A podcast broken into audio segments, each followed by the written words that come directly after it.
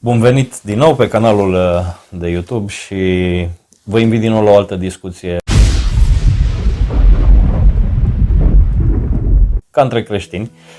Din nou sunt cu Daniel Hornea, invitatul meu și prietenul meu de la biserica de la Udine, unde slujim împreună. Am rămas la ultimul podcast în care adusese o discuție pe care cred că foarte mulți dintre noi, o idee pe care foarte mulți dintre noi o dezbatem cu prietenii sau cu care la un moment dat ne-am bătut capul. Sfânta Treime. Sfânta Treime. Am trecut nu de mult, nu știu când o să postez acest filmat, dar nu cred că va trece mult timp după ianuarie. Și a fost boboteaza în religie ortodoxă sau epifania sau teofania, adică revelarea Sfintei Treimi în cele trei persoane, în Dumnezeu Tatăl, Dumnezeu Fiul și Dumnezeu Duhul Sfânt. Fratele Daniel spunea la încheierea ultimului videoclip, aducea vorba despre Sfânta Treime. Haideți să vedem ce se poate înțelege la nivelul nostru de înțelegere. Recunosc limita pe care o am în a înțelege asta. Mă preocupă și pe mine, așa cum vă preocupă și pe voi. Haideți să vedem ce zice Daniel despre Sfânta Treime. Cum îți imaginezi? Ce crezi? Un singur Dumnezeu și totuși Tatăl e Dumnezeu, Fiul e Dumnezeu, Duhul Sfânt e Dumnezeu și totuși un singur Dumnezeu. Un singur Dumnezeu. Cum e? Înțelegerea noastră este limitată, dar smerenia copilului Dumnezeu este cea care îl ajută prin harul Domnului să înțeleagă că Dumnezeu transcende realitățile care pentru noi sunt limitante în procesul de înțelegere. Dumnezeu Tatăl, ca și Creator, a chemat în ființă prin Iisus Hristos cu puterea Duhului Sfânt tot ceea ce noi percepem. Realitatea infinită a lui Dumnezeu transcende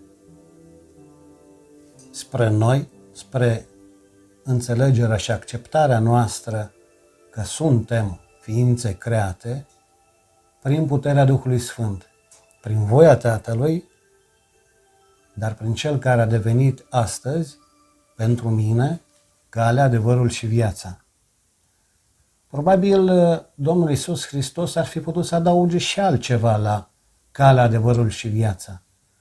Pentru mine este suficient, pentru mine înseamnă tot. Pentru altul probabil nu este suficient. Poate că alții vor mai multe, vor să vadă minuni și miracole. Pentru mine, miracolul s-a produs la Golgota, cu 2000 de ani în urmă. Lucru care mie mi-a dat siguranța că există o voință a lui Dumnezeu Tatăl, aceea că mă cheamă la El. Plătind un preț imposibil pentru mine, ma posibil pentru dragostea sa dumnezească prin Fiul Său Iisus Hristos. Sunt lucruri dovedite, nu trebuie să le dovedesc eu. Istoria demonstrează că în urmă cu 2000 de ani a existat omul Iisus Hristos, Nazarineanul, dintr-o familie în care tatăl era un tâmplar, din familia lui David, care din dragoste pentru om, pentru Tatăl, a făcut posibilă împăcarea și a mea cu Dumnezeu Tatăl. Trinitatea exprimată prin cuvinte, Dumnezeu Tatăl, Dumnezeu Duhul Sfânt și Dumnezeu Iisus Hristos, cuvântul întrupat, este în esență modul de exprimare a lui Dumnezeu.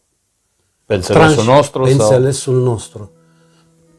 Noi căutăm să... Nu pe înțeles, adică era, pentru mulți ar fi fost mult mai pe înțeles dacă spunea sunt trei Dumnezei. Dumnezeu Tatăl, Dumnezeu Fiul și Dumnezeu Duhul Sfânt. Și atunci, pentru capacitatea mea umană de înțelegere, era simplu. Sunt trei, unul e Tatăl, unul e Fiul și unul e Duhul Sfânt. Dar Biblia ni arată atunci la botezul lui Ioan, în momentul în care Domnul Iisus a fost botezat, Duhul Sfânt s-a coborât asupra lui în chip de porumbel și Tatăl a vorbit din cer spunând: acesta este Fiul meu prea iubit în care îmi găsesc plăcerea. Și aici vedem revelarea celor trei și totuși Biblia insistă să-mi spună că este un singur Dumnezeu, religia monoteistă de care vorbeam mai înainte, nu? Una dintre cele trei religii monoteiste, iudaismul, islamismul și creștinismul. Cred într-un singur Dumnezeu. Da. De-aia spun că și capacitatea mea, pentru limita mea intelectuală, mi-ar fi fost ușor de înțeles dacă spunea sunt trei. Dar Biblia spune este un singur Dumnezeu și apoi se revelează în trei persoane. În trei postaze. În trei persoane. Pentru că toate trei erau în același timp și fiecare făcea ceva diferit. De exemplu, în cazul botezului, nu? Iisus Hristos era botezat de Ioan în râul Iordan. Duhul lui Dumnezeu se prezintă și el, coboară asupra Domnului Iisus și se aude vocea Tatălui de sus. Erau trei ipostaze diferite în care era.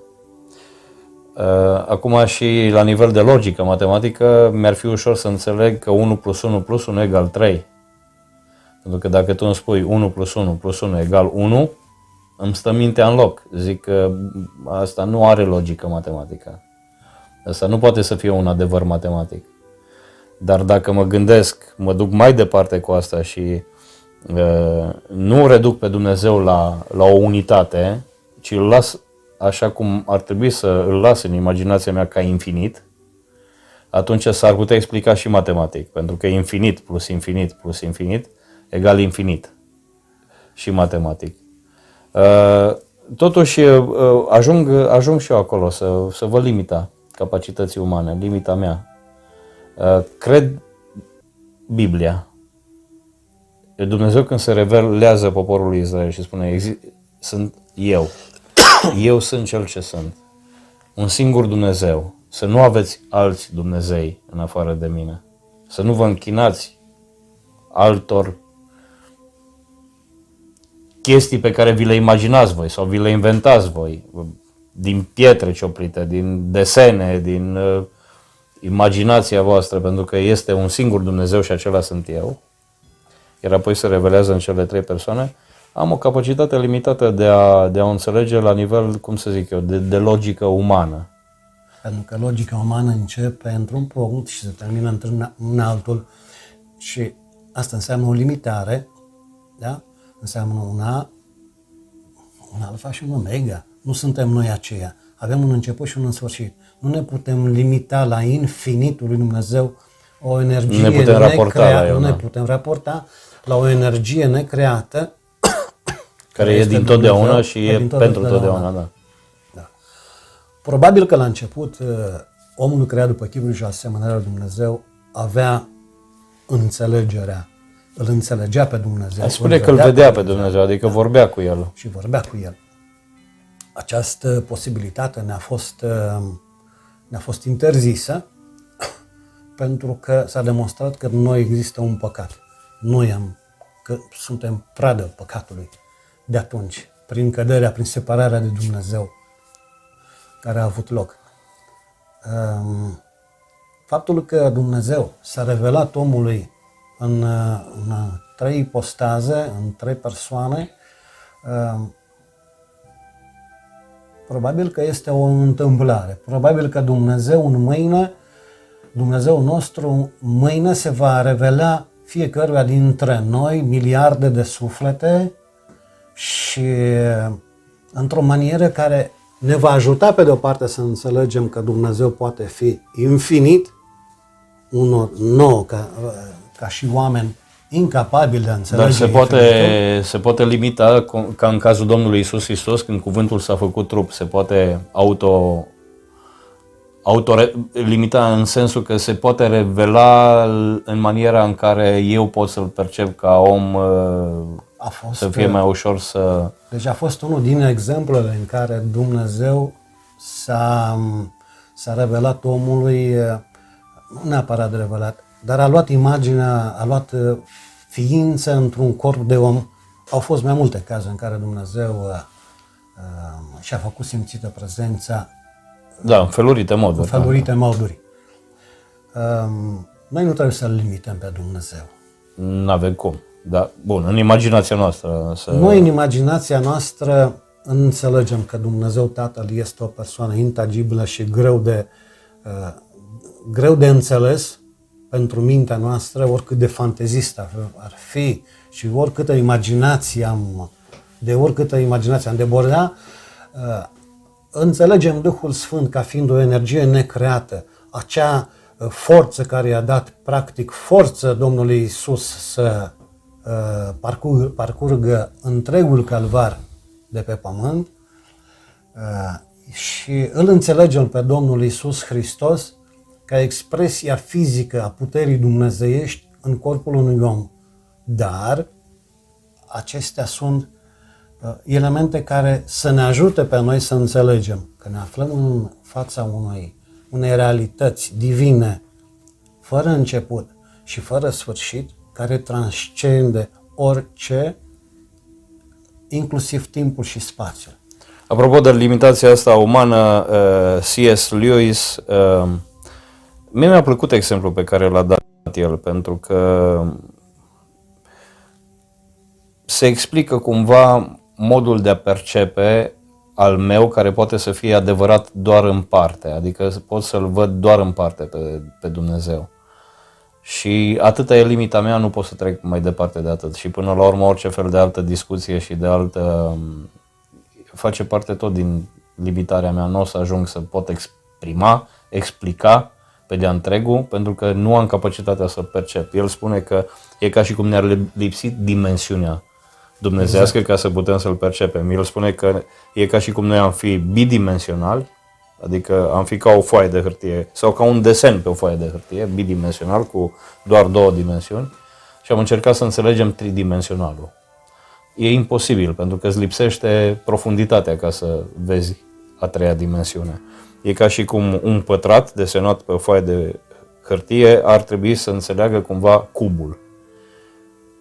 Cubul este format dintr-o infinitate de pătrate, dar el poate să percepă doar un pătrat din infinitatea aceea de pătrate. El vede un pătrat. Un pătrat dintr-un cub vede doar un pătrat. Nu vede întregul cub.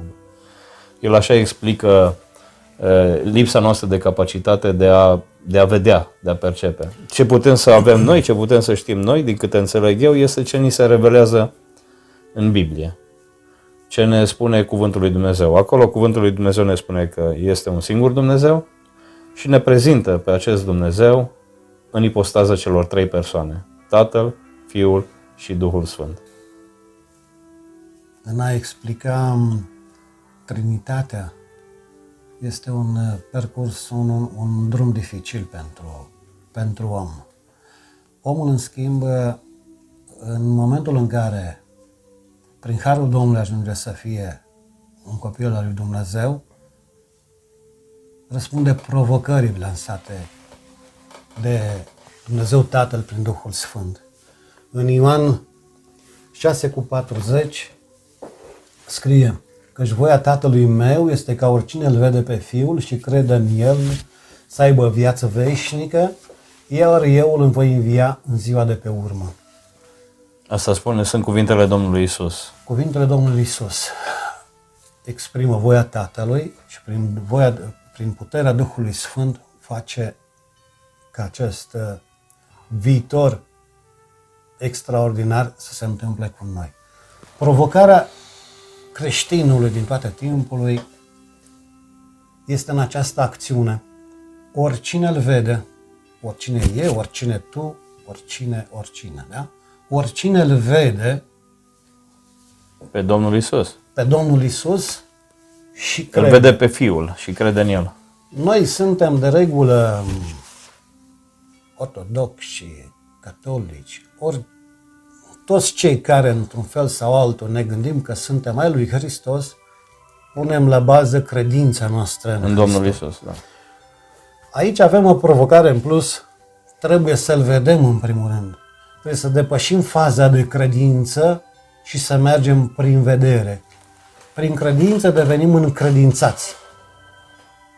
Prin revelația pe care Domnul Iisus Hristos, cu ajutorul Duhului Sfânt, prin voia Tatălui, poate să ne ajute să-L înțelegem, deci un rezultat al înțelegerii Dumnezeului nostru în cele trei ipostaze fundamentale, în primul rând trebuie să ne ducă prin credință la a-L vedea pe Domnul Iisus Hristos, pentru că e scris, cine Îl vede pe Iisus, cine Îl vede pe Fiul și crede, noi avem în continuare convingerea că acel care crede demonstrează prin viața lui că s-a schimbat. Nu poate să fie înțeles aici cine vede în Fiul dumnezeirea.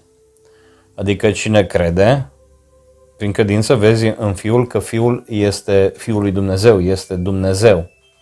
Pentru că Domnul Iisus atunci vorbește direct cu ei, cu iudeii. Și sunt cuvintele Lui. Ei Îl vedeau în momentul ăla fizic, ei îl vedeau fizic, dar trebuiau să vadă pe Dumnezeu în El, să vadă dumnezeirea. Dacă ți-aduce aminte, Domnul Iisus îi spune lui Filip, când Filip îi spune, arată-ne pe Tatăl și ne va fi de ajuns, Domnul Iisus îi spune, Filipe, de atâta timp sunt cu voi și nu mă cunoașteți, adică L-ați văzut pe Tatăl în mine, ați văzut pe Dumnezeu în mine, dar nu L-ați cunoscut, nu mă cunoașteți. Nu m-ați văzut de adevăratele. Să-L vezi pe Fiul, să înțelegi că Domnul Iisus este Dumnezeu, Fiul lui Dumnezeu. Este Dumnezeu El însuși. Pentru că asta era problema cu credința și asta e problema cu credința. Să-L accepti pe Domnul Iisus ca mântuitor, ca faptul că Dumnezeu însuși a adus jertfa care plătea plata păcatului, moartea, pentru ca oricine crede să aibă viață, să aibă viață veșnică. Oricine crede că Iisus, Fiul lui Dumnezeu, Dumnezeu a plătit ceea ce trebuia plătit pentru ca să nu mai trebuiască să o plătești tu. Da. Practic, mântuirea, planul mântuirii conceput înainte de veșnicie pentru om, în Dumnezeu, realizat prin Domnul Iisus Hristos, prin jertfa pe care a adus-o pentru plata păcatului, și dus la desăvârșire de Duhul Sfânt, Mângâietorul, atunci când Domnul Iisus a ridicat la cer, a zis, vă voi trimite pe Duhul Sfânt, Mângâietorul, care vă va învăța tot ce trebuie să faceți. Duhul Sfânt care duce sfințirea omului, celor care cred, o duce până la capăt în desăvârșire și completează planul pe care Dumnezeu l-a conceput de la început de mântuire a omului. Și atunci se va realiza ceea ce voia Tatălui a exprimat prin faptul că Îl vom vedea. Suntem încă limitați în a înțelege că Îl vom vedea cu ochii fizici, cu ochii spirituali, că Iisus ne se va revela ca o persoană fizică. Biblia spune că vom avea altfel de trupuri. Vom avea altfel de trupuri, va fi totul nou. Da, vor fi altfel de trupuri în care vom putea și să îl vedem și să trăim împreună cu Dumnezeu. Pentru că zice, mă voi duce și voi pregăti un loc ca acolo unde sunt eu să fiți și voi. Vom trăi împreună cu Dumnezeu în altfel de trupuri. Vorbeam înainte de bidimensional și tridimensional. Vom căpăta tridimensionalitatea. Vom putea să avem dimensiunea spirituală a lui Dumnezeu ca să-L vedem pe Dumnezeu. Deci, uite, o evoluție spirituală care ne ajută să trecem prin mai multe baricade pe care să le depășim, să le învingem. În înțelegerea noastră actuală este greu, dar cu dragoste și cu smerenie, cu ascultare de cuvânt, un părinte, un tată bun, un preot în casa sa poate să inducă în copii și în tineret apropierea de Dumnezeu, apropierea de cuvânt și înțelegerea faptului că este o realitate, nu este o ficțiune. Creștinii au în inimă și în gând voia Tatălui, care este o realitate pe care e dificil, dacă nu o trăiești și nu o ai revelată în suflet, să o porți mai departe, să o explici și să o demonstrezi. Noi suntem convinși că această voie a Tatălui, ca noi să ne întoarcem împăcați în împărăția sa, cât de curând se va împlini, probabil nu în generația noastră. Vorbești despre venirea pe norii cerului anunțată de Domnul Iisus Hristos la finalul istoriei omenești, așa cum o știm noi. Nu știm că se va întâmpla, dar se pare că suntem în vremurile de pe urmă, ca expresie dedicată. Oricum, da, îmi doresc și eu să văd, să fiu părtaș la evenimentul ăsta și cred că generații de oameni la rând, de la prima ridicare la cel a Domnului Iisus Hristos, au așteptat o a doua venire, încă de atunci. Și îmi doresc și eu la fel de mult, dar am certitudinea că și dacă o să mor eu înainte, adică trupul ăsta o să părăsească, o să rămân aici și Duhul meu, sufletul meu se va duce la Domnul, se va întâmpla... Cu sufletul, da. Și sufletul meu nu este nemuritor. Da. Oricum, și la venirea Domnului Iisus Hristos, din cât am înțeles, trupurile noastre actuale se vor transforma în altfel de trupuri. Deci astea oricum nu o să le mai avem. Și în caz că o să mor înainte, deci o să las trupul ăsta, și în cazul în care o să trăiesc transformarea aceea, eu nu sunt trupul. Sunt în parte și trupul, dar ceea ce mă definește, de fapt, ca om, este omul dinăuntru, cum spune Apostolul Pavel. Pentru că acolo e și credința, și sentimentele, și acolo e dragostea de Dumnezeu. Acolo este, face parte, trupul este parte intrinsecă deocamdată din ființa mea, dar voi vedea slava lui Dumnezeu și dacă îl voi lăsa trupul acesta și mă voi duce eu în veșnicie. Domnul Iisus atunci se termină pentru mine oricum istoria omenirii. În momentul în care istoria omenirii, așa cum o înțelegem, se termină și când o să mor eu, sau s-ar putea să se termine în generația mea, când o să-L vedem pe Domnul Iisus venim pe norii cerului. Eu îmi doresc asta, ca și majoritatea, dacă nu toți creștinii pe care îi cunosc, își doresc să vadă evenimentul ăsta. Acum e în mila Lui, e în voia Lui, El știe timpul, știe momentul, nici nu o să stau să-mi bat capul, să calculez, să văd când ar trebui. Eu zic, vino Doamne Iisuse! Având o astfel de atitudine de smerenie, dragoste și respect față de numele Domnului, față de manifestările dumnezeiești în viața noastră, ajunși acolo, Domnul Iisus spune, dar vor fi cum? Cei dintâi vor fi cei de pe urmă și cei de pe urmă vor fi cei dintâi. Ceva face această separare. Dragostea noastră față de cuvânt, faptul că suntem născuți din nou, faptul că suntem conștienți că am devenit prin har copii al lui Dumnezeu. Vor fi unii mântuiți și alții nu. Oi și capre. Nu vor fi nici ortodoxi, nici catolici, nici penticostali, nici baptiști, nici luterani sau alte... Vor fi oi și capre. Vor fi mântuiți și nemântuiți. Deci ce contează este mântuirea. Iar noi sfătuim pe toți să plece la cuvânt. Ioan în 1 Ioan îi separă ca fiii lui Dumnezeu și fiii celui rău. Sau în Matei am zis cealaltă imagine pe care o dădea Domnul Iisus, în care spune că va despărți oile de capre. Două categorii de oameni. Îi împarte așa. Și tot în Matei spune că nu poți să fii și cu Dumnezeu și cu mamona. Ori unul, ori altul. Nu poți sluji la doi stăpâni. Și mai e ceva, nu poți să fii neutru ca Elveția. ori cu unul, ori cu Dumnezeu, ori fără Dumnezeu. Ori cu Dumnezeu, ori fără Dumnezeu. Nu este, da. Nu sunt două, trei variante. Da. Sunt mulți care cred că sunt multe căi, sunt multe modalități prin care până la urmă se va ajunge la același rezultat. Biblia nu spune asta. Biblia îmi spune că este o singură cale. Iisus Hristos spune, eu sunt calea și adevărul și viața. Deci cine merge prin Domnul Iisus Hristos, prin credința Domnului Iisus Hristos, ajunge la mântuire, ajunge la veșnicie, ajunge în prezența Lui. Cine nu, Biblia îmi spune că nu. Acum fiecare poate să filozofeze ce vrea și cum vrea, nimeni nu oprește asta. Eu mă țin de adevărul revelat în Sfânta Scriptură. L-am primit ca adevăr, îl țin ca adevăr și cred că Domnul Iisus Hristos e Mântuitorul și doar prin El avem mântuirea. Dumnezeu a lucrat mântuirea în noi și o lucrează, pentru că prin sfințirea progresivă, ca să spun așa,